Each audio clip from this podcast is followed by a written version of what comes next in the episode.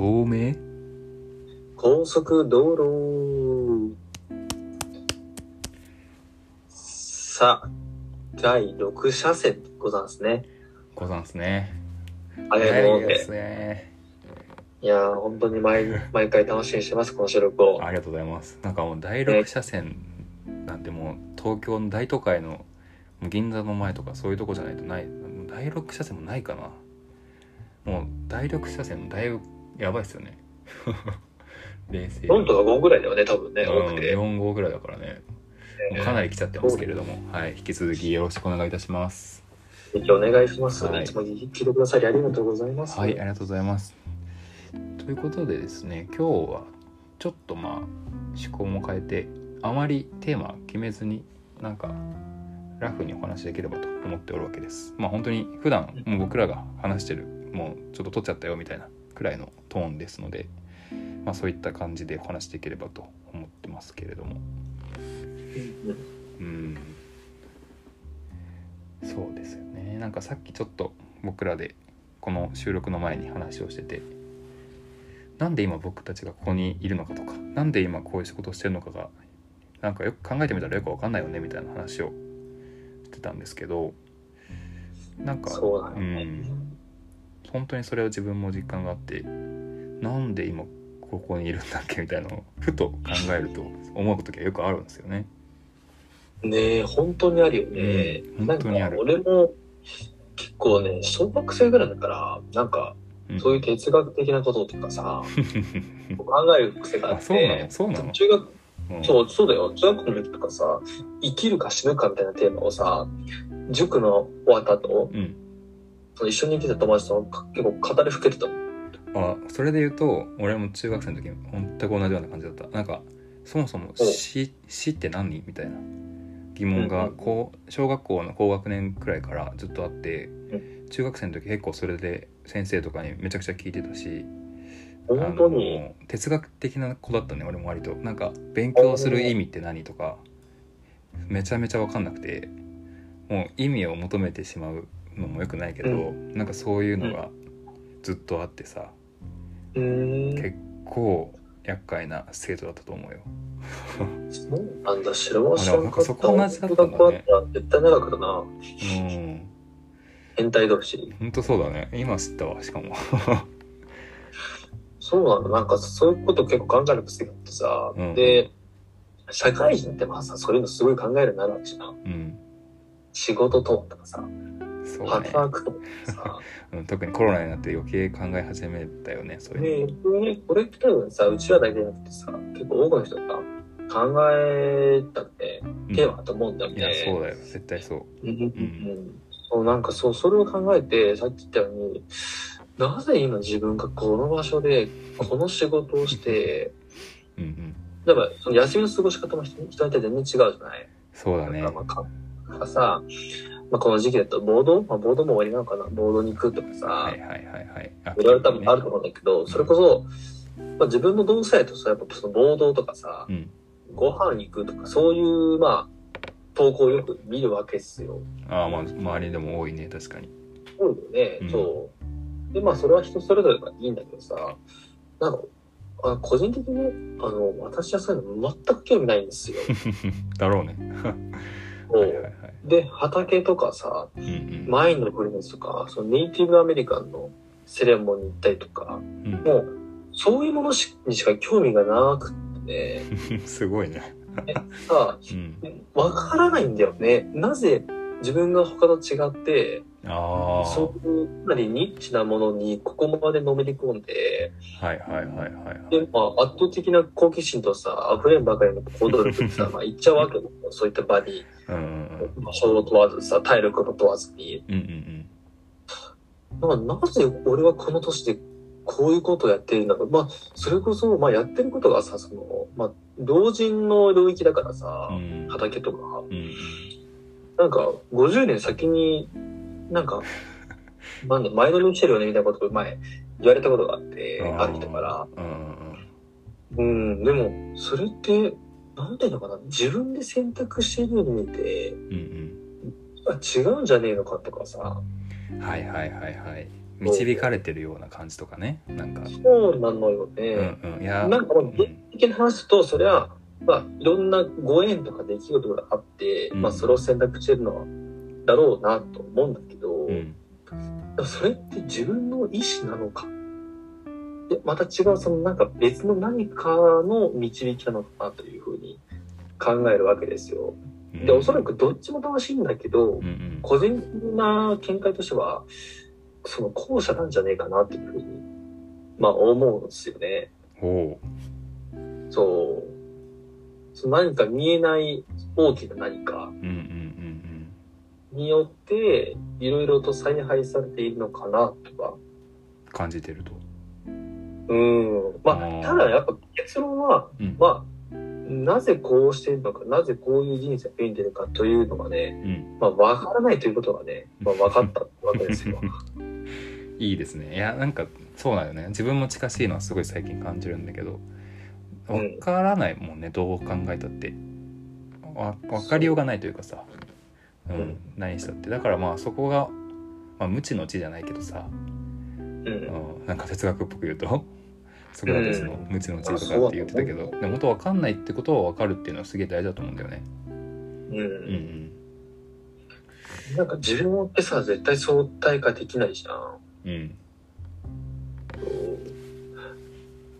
だから多分、客観的に見るとできないんだよね。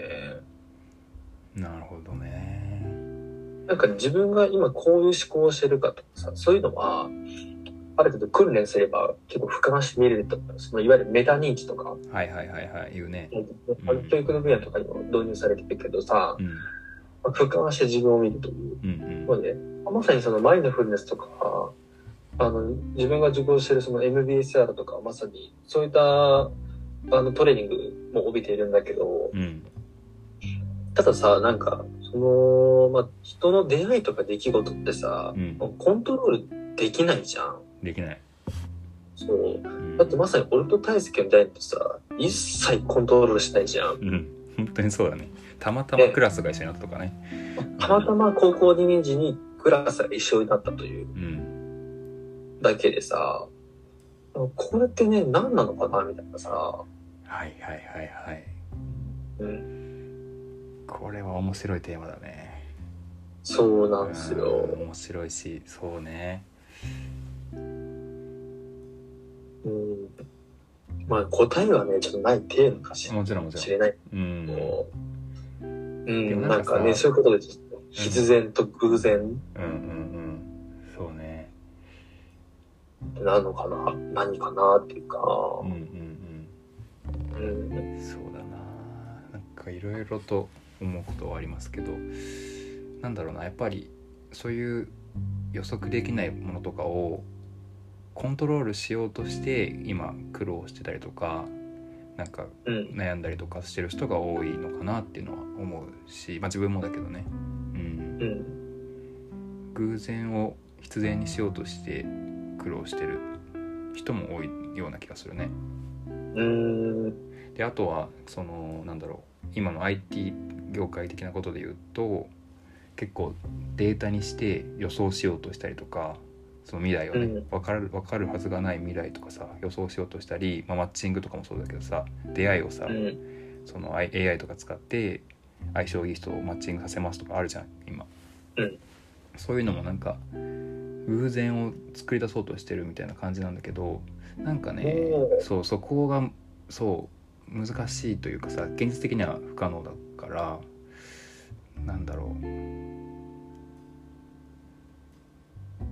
つうのかな。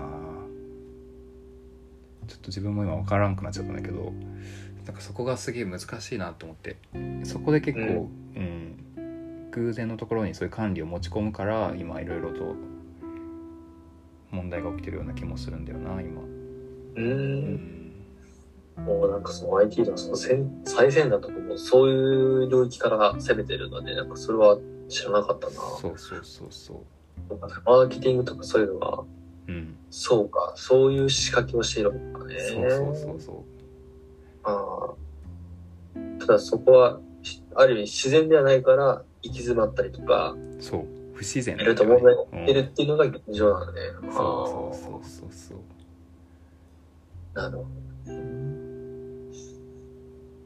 やっぱその自然な施設というかさ、その流れっていうのがあると思うんだよね、多分人生って。うんうん。あそれはそうだね。うん。めちゃくちゃ思う。あるみたいね。うん。うん。まあ人によってさ、その、大なり小なり違うしさ、う周期も違うと思うけど、なんかそれって絶対にさ、逆らわないじゃん。うん。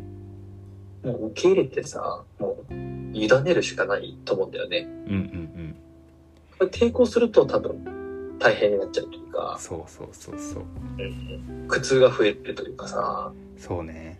うん、なんかそうそう。最近俺もすごいテーマにしてるのは漂漂うっていうのをすごいテーマにしててさ。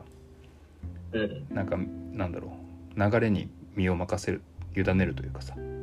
そういうのが結構大事だなというか。自分の、まあ、ストレスをためないっていう意味でもそうだし、あんまり抵抗しすぎないのも大事だなっていうのはすげえ思ってるから、う、うん。ん、そういう意味で言うと偶然性を大事にしてるっていう感じかな今の自分の割と価値観としては。う、ん、なんか偶然出会うものとか偶然導かれたもの人とかこととかうん。場所とかうん。そういうところに何か意味があるんじゃないかっていうふうに考えててなんかそれで言うとなんだろうな。必然的に決まってたっていうよりかは俺はなんか偶然出会ったみたいな感じに強い。なんだろう。ん、うん、ううん。なるほど。あ、それ面白いね。さっきの京介の話で言うと割と必然的な方に近いんかな。そのあらかじめ決まってるというかさ何かそういうあるべきものが決まっててそこに向かって導かれてるみたいな感じなのかなうん。そうだね。俺は、感覚としては必然に近いかな。だから必然だと思っている。おお対抗していきましたねちょっと熱くなってきたんで脱ぎますねおお、あそこに来ましたか。そう、なんか本当にそう思うよ。なんか、うん、このタイミングで、この日本という国でうん生まれ落ちたのも、うんもう愛知県のとこで生きて、生活してて、うんで、いろんな出来事で、で、うん、なんか自分のいろんなこんな学びをしているのは、必然だと思っている。うん。まあ本当に自分の直感なんだけどね、これはね。だから偶然とは思ってないね。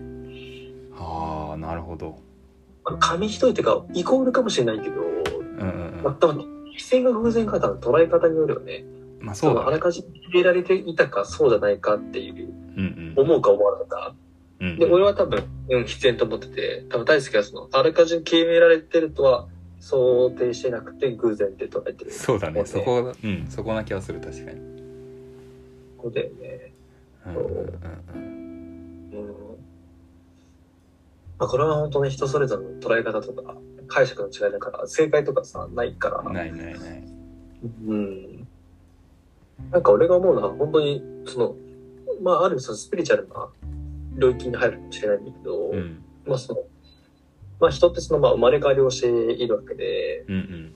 生まれる前にまあ全部決めるんだって、どの人に生まれるかとか。あー。うん。で、あの、こういうタイミングでこういう人に出会って、まあこういう出来事が起こるとか、うん。まあ決めて生まれてきて、まあそれをまあ順当にこなしていくっていうのが一つの、まあ、人生の、まあまあ、目的みたいになって、うん。で、なんか結構割とね、それを信じている部分があるから、まあそうなんだろうなっていうか、なるほど。うん全然あの根拠もないし、なんだけどうん、うんうん。そんな気がしていて、うん。そうか。多多分自分の中でその輪廻転生とかそういうスピリチュアル的なところがインストールされてないからうんそこも確かに違いとしてはあるかもね。そうかもね。な。るほど。まあ、輪廻転生というと、そのまあ、マインドフルネスだとそのやっぱ仏教がやるってたから、まあ仏教は輪廻転生うん。ね、話してるから、まあその影響もあるし、その前世療法って言って、うんうん。その対抗催眠でね、その前世の、あの、世界を見るっていうのも、まあ、何回かやってるのもあるから、なるほどね自分のね、その過去世は何回か見てきたから、はいはいはい、うん、それでその必然によってるかもしれない。うん。なるほど。うん。そうなった時に必然的な部分を中心に考えた時にその未来とかのことはどう考えてるの？もうそこに関してはあの決まってはいるけれどもまだ自分には分からないっていう感じなのかな？なんか、そうだね、わかんないね。まあ、分かるわけないんだけどさ。うんうん。なるほど。周り分かれたらいいらしいけど、俺はそういう能力ないから、今のところ。うんうんうん。うん。あじゃあまあある意味決まってる何かに何かって感じか。決まってる何かっていうものに対してもう身を委ねるというか。そうだね。あーなるほどね。この3次元の世界に来てるからさ、俺たちの場合、その、うん。もう未来に向かって進むしかないじゃない。うんうんその未来っていうその一直線上に、う多分、いろんなその出来事がさ、ポンポンとさ、うんうんうんうん用意されてるわけだと思うんで。うんうんだから、それを知らずに生きていく。で、あるタイミングで、その、まあ、と新しい扉が開いて、うん出来事が起きて、っていう風になんか未来に進んでいくっていうイメージ。ほううなるほん。どね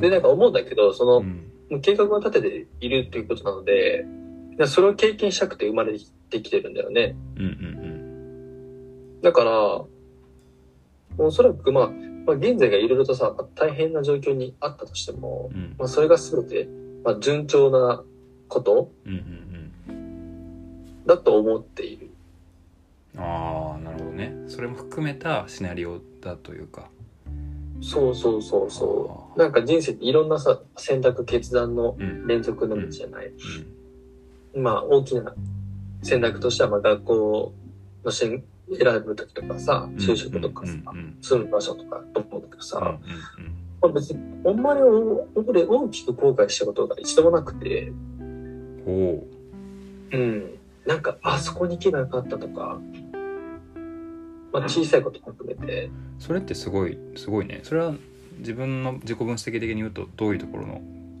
おかげだと思ううん例えば、うん。んと、高校とかさ、うん。なんか、この学校に行った方がいいとかさ、大学もさ、うん。なんか、昨日よりだったら、その大学よりももっとレベルの高い受け、うん。受かるからうん、受けた方がいいって、当時ね。う、んまあ言われたんだけど、なんか別にあんまピンとこないそのアドバイスが。うんうん。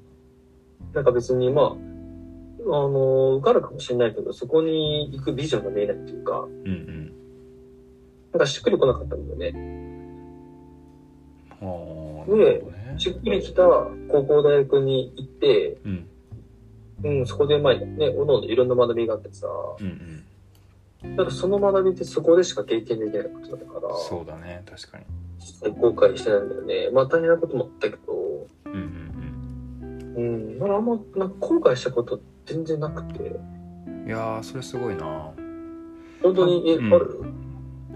まあ俺はなくもないな。多少はあるよやっぱり。うん。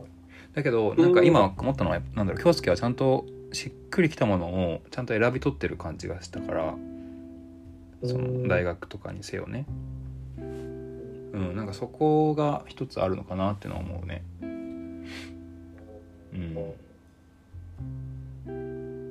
選び取ってきたか。そうそうそう。そうなんかあれかも。うーんと、自分の場合はね、なんか、なるべくね、向き合おうと努めてきたんだよね。うんうん自分自身というか、心というかさ、うんはいはいそれに嘘つかなければ後悔はない気がしている。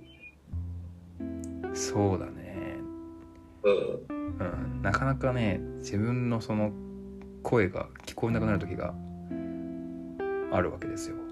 そういう時に多分間違った選択をしちゃったりとかして後悔することはあったかもな。あとはなんかやらやりたいと思ったけどうん。なんかやれなかったこととかやれなかったことに関してはやっぱ後悔が大きいかな。や、うん。うん、よく言うけどさやって後悔したことはそんなにないけどあれやっときゃよかったみたいなのはやっぱあるよね。あ、本当に？え、例えばその、なんか、その後悔みたいな、なんかエピソードってかある？例えばそうね。留それこそ留留学とかさ、まあ、俺なんか海外も一人旅とかはしてたけれどもあんまり留学って形で行けてなくて、なんかそれも、うん、大学の中で考えはあったけれども踏み出せなかった。お金とかそういうところを考えちゃって短期的に考えてしまった結果やれなかったからでそれは結構今もやっとけばよかったなみたいな後悔はする時はあるね。うー。うんんそうなんだ。うんうんなるほどね。若い時しかできない経験っていうか、うんうん留学結構多いよね。俺も、なんか先輩とかでそういう人言ったな。留学っていうか、その外国語の学習というかうんさ、うんうんそうねもっとやっとけばよかったみたいな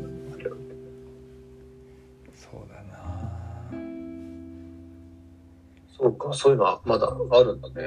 うんまあめちゃくちゃ強いわけではないけどうん後悔って見たとそうかなうん、それが強くなったら言っちゃえばいいよね。そうそう 本当にそういやーでも本当どちらにせよ今なんでここにいるかはよくわかんないね結局うん、結局わかんない。なんか死んだ時に分かればいいなって思ってる。あーどうなんだろう。死んだ時にわかるんかな。わかんない気がするけどな。ああ、もう俺分かってほしいわ、さすがにそこは。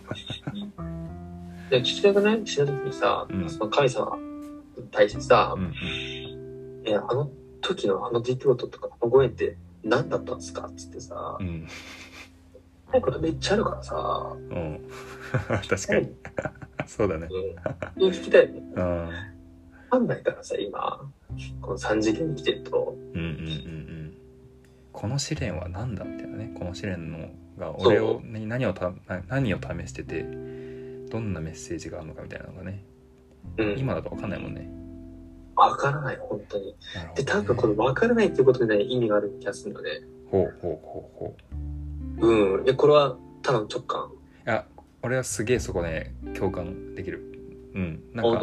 うん分かったら多分終わりだと思うんだよね。分かんないからもはや人は生きていけるような気がする。ほう、深いっすね。いや、ど 深く言ってみました。でも本当にそうだと思うよ。なんか結果が全て分かってたら絶対もうつきついじゃん。きつい。なんかね高校の日にちに結婚してこの日にちに死にますとかそういうの全部分かってたらさとてもじゃないけど、普通の精神状態で生きていけないじゃんそう、生きていけないと思うそれは。そここら辺が分からないからこそ今なんかこう生きていけるなっていうのがさうまくできてんなって思うよね、ねうん、え。本当に本当にうまくできても、本当に複雑なさ、緻密な、いろんな関係の中でさ、生かされていると思うんだよね。そうそうそう生かされてるだよな本当に、すごいと思うよね。うん、生きてるなんておこがましいんですよ生かされてる。生かされてるとしか言いようがないよね本当にうん、本当に生かされてると思う。うん。なんかあらゆるその、酸素それはまあ食べ物だったりさ、うん。まあ周りの人だったりとか、その目に見える存在もあるけど、うん。その目に見えない存在の力が多分とてつもなくあると思うから、そういうの知らないからさ、に、うんである我々は。うんからそういう意味で、その様々な信仰とかさ、うんうん。文宗教が生まれるのが必然だと思ううんし、うんなんか、俺は日本自体から、ね、そういう神道とか、うん、仏教とかそういった教えをなんか、もっと学ぶ必要があるんじゃないかなって思ってるんだよね。そうだね。いやーそうなんだよな。なんかそうそうそう。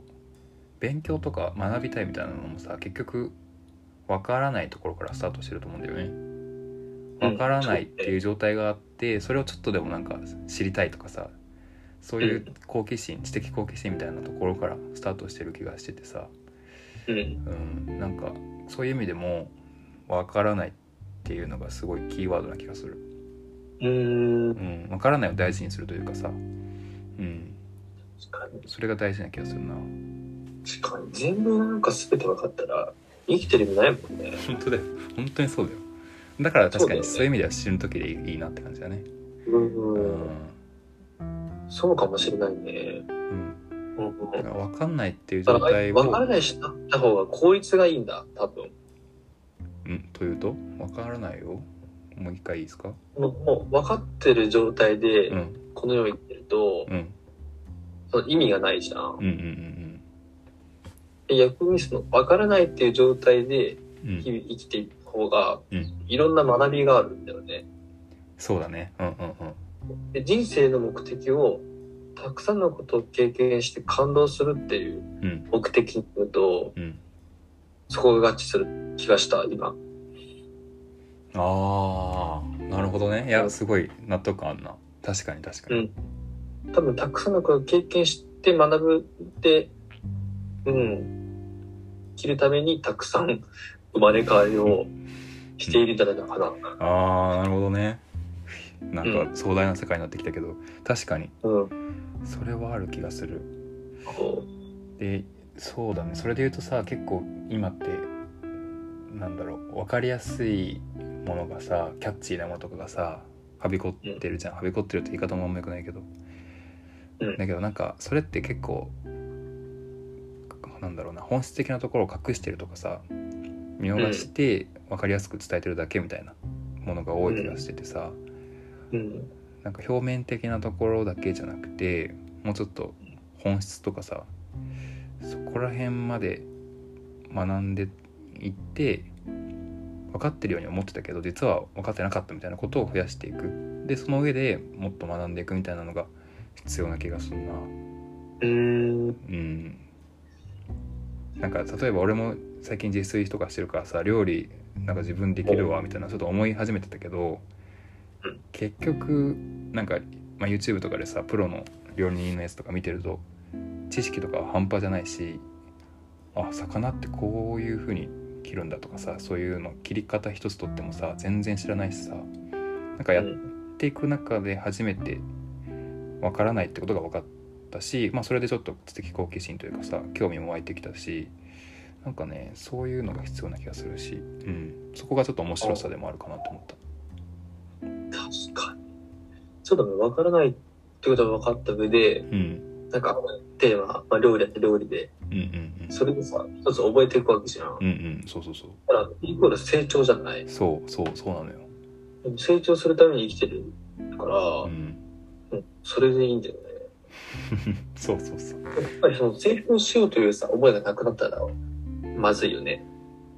おしまいかもしれないない。確かにでもさ何のために成長してるんだけど考えたらまた難しくなるのかなこれ、うん。そのもうそれは本能的なものなのかな？なんかなぜ人は成長しなければいけないのかっていう問いがあったとしたらそれ答えられるかな？そこはやっぱり、あれじゃないかな。その、精神世界の領域になるけど、うん。そのやっぱりその魂を磨くためっていう、はいはいはいはいのゴールに、だと説明がしやすいのかもしれないね。そうだね。まあなんかうん。結構スピリチュアルチックではあるけれどもそうん。なんとなくなんか徳を磨くというかさそういう感覚は自分も最近ちょっとあって。うん。うん。うんうんそうか。そこに行き着くのか。いやーこれふ深すぎるねちょっと。うん。そうなんかその、精神世界の意味でも、は、魂を磨くことが人生のゴールって決めれば、そこで説明がつくけど、仮にそこの世界をなくした時にもう一つ、多分提案として出せるのが、うん。もう全てのものに意味がないっていう。あー逆のパターンね。空海さんが残したさ、はい。空足空式、色即是空。はい。だ全ての空であるっていう。懐か。しいね。うん。なんかそこ、なんかその、そこもさ、めちゃめちゃ深いと思うんだけど、その、くあの、色即是空の子。うんなんか全てあの、ただ私は、あの、ご飯食べてクソして寝て、死ぬというかそこに何の意味もないっていう風にやってしまえば、うんそれも一つの答えになるじゃん。